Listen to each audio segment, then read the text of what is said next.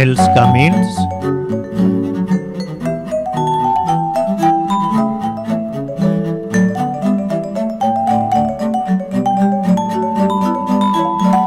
de la música.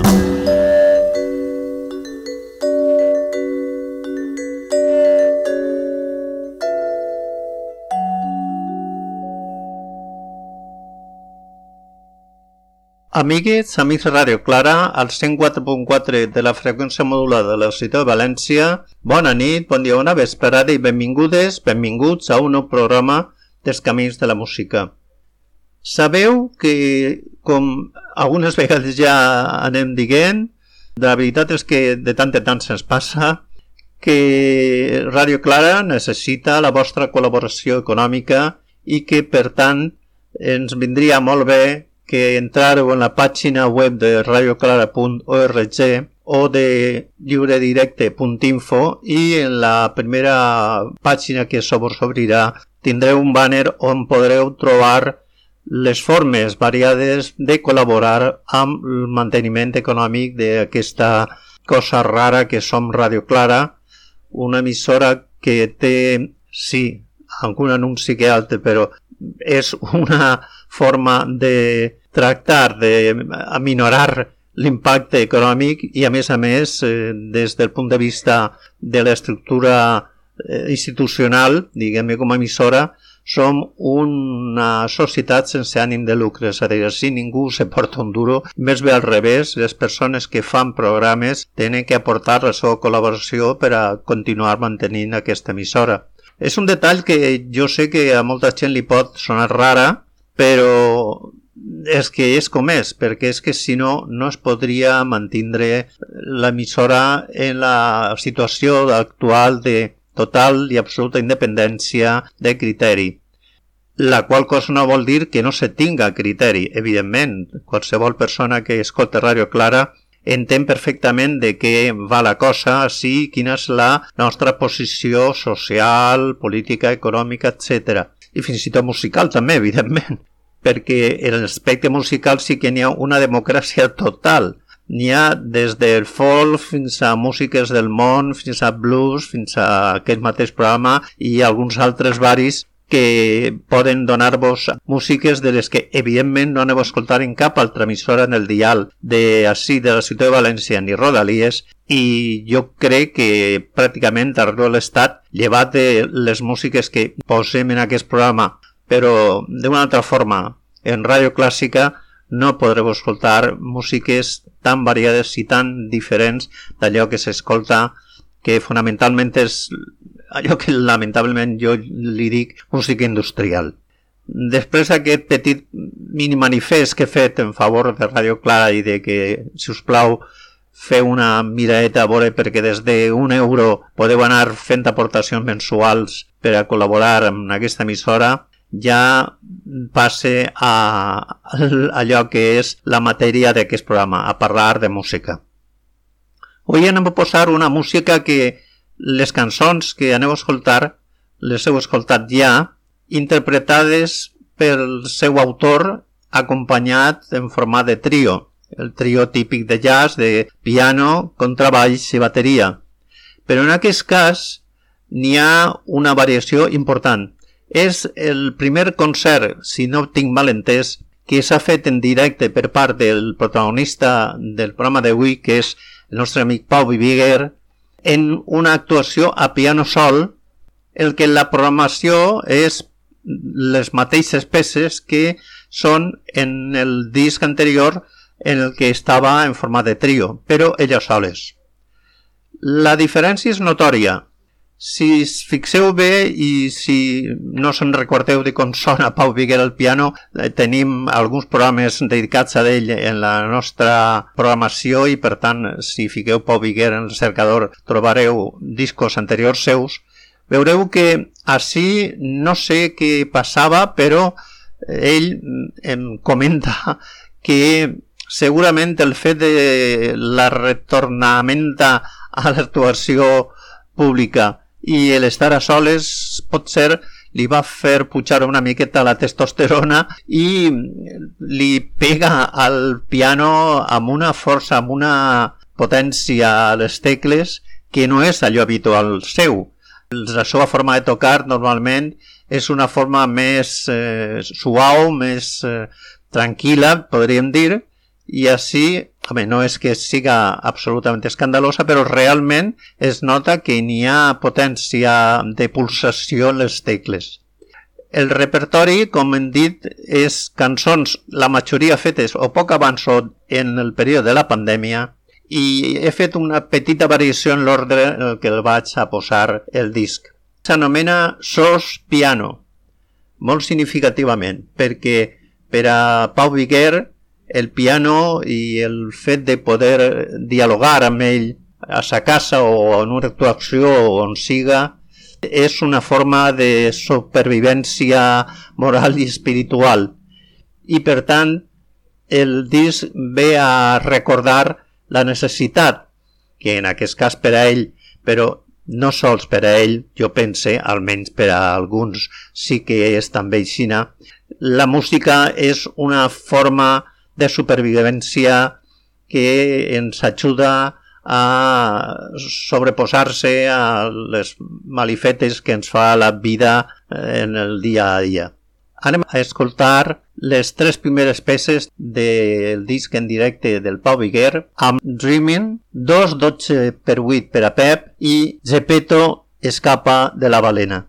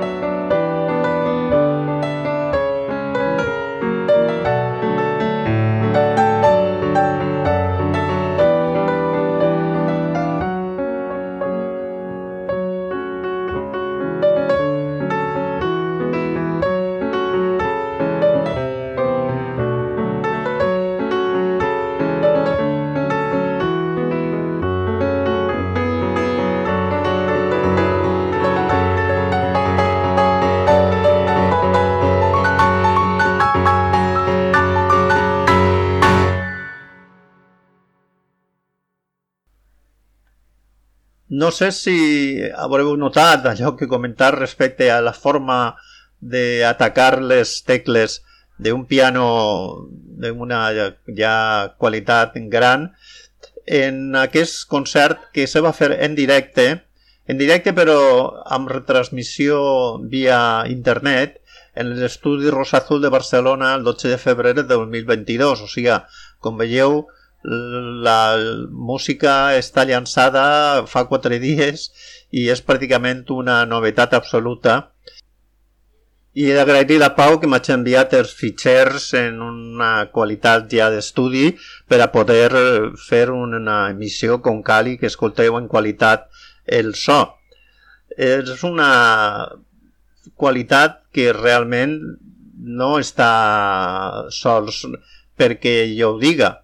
En el cas de Pau Viguer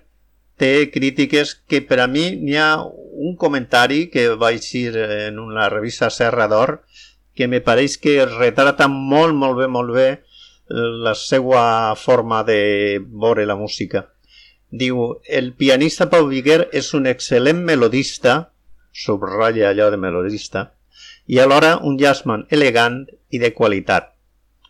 Crec que té una enorme raó aquest comentari de Serrador. Allò de que és un melodista és evident, la tonalitat està dintre la seva ànima, el moll dels seus ossos. A mi m'encanta la seva música i espero que a vosaltres també. Les peces que aneu a escoltar a continuació estan escrites recordant els seus temps de pas pel conservatori on va amarar-se, supose, de totes les músiques dels grans que han existit fins ara. S'anomenen Trampantojo de Bach, Homofonia i Deconstrucció de Clementi.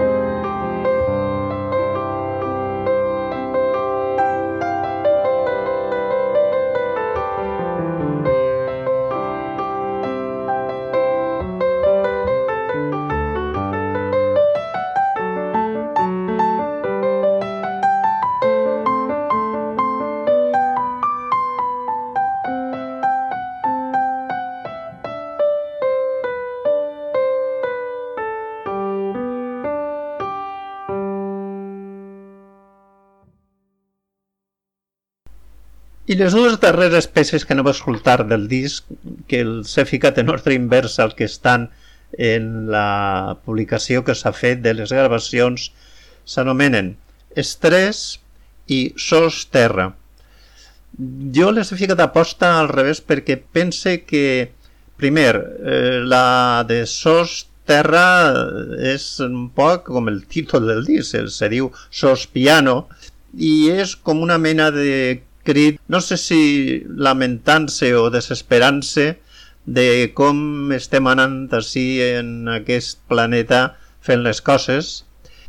Haig de dir que la peça de Sos Terra és per a mi allò més aconseguit per part de Pau Viguer no sé si en tota la seva carrera, però no la conec sencera, però evidentment és una gran, gran peça que va ser, estic convençut, un autèntic estàndard.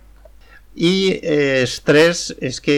és evident qui no està patint en aquests moments d'una forma o d'una altra aquest tipus de pandèmia mundial que jo pense que és l'estrès donades les formes en les que està donant-se la vida diària i els esdeveniments que estan passant al món.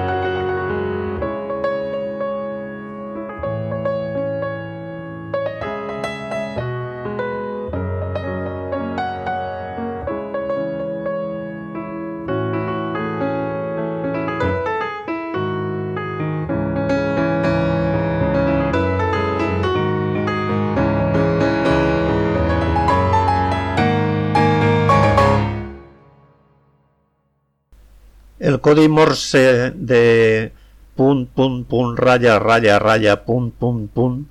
és el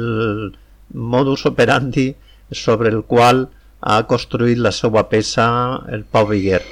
Aquesta peça que, com dic, em sembla una autèntica troballa. I anem a ja deixar el programa d'avui. Espero que la música del Pau Viguer, un valencià des que està destacant en aquests moments enormement en el món del jazz, estiga a l'altura de les vostres expectatives. Per a mi és un dels millors pianistes que tenim a l'estat espanyol i té referències, segons les crítiques, a tots els pianistes bons, a i per haver, sobretot els més melòdics, com per exemple Bill Evans, però que té realment una personalitat que cada cop més va formant-se d'una manera molt sòlida. Esperem la pròxima publicació seva o la pròxima actuació, si podem anar a veure-la. Sabeu que esteu a Radio Clara, al 104.4 de la freqüència modulada de la ciutat de València, que això és camins de la música, que el podeu escoltar en l'emissora en el 104.4 és dijous a les 4 de la vesprada i els dissabtes a les 11 i mitja de la nit, que també en aquestes mateixes hores en les webs de l'emissora podeu escoltar-ho en streaming, que també podeu escoltar-lo en l'e-box de Radio Clara en l'apartat de Camins de la Música i, evidentment, de la nostra web podcast caminsdelamusica.net on, com ja sabeu, podreu trobar la gravació del programa en format MP3 que podreu descarregar-se-la en qualitat màxima i a més a més trobar alguns enllaços que potser vos resulta interessant. Entre ells vaig a posar, perquè me l'ha donat per a que es puga publicar, el de la gravació en directe en Vimeo de allò que heu escoltat en el programa. Resulta interessant veure a un músic quan està acotat sobre el teclat del piano fent la seva música. Bé, ja sabeu, en el nostre programa 601, crec que el penúltim de la 14a temporada, escolteu bona música, com sempre procura que siga. Amigues, amics, bona nit, bon dia, bona vesprada i molta salut per a tothom.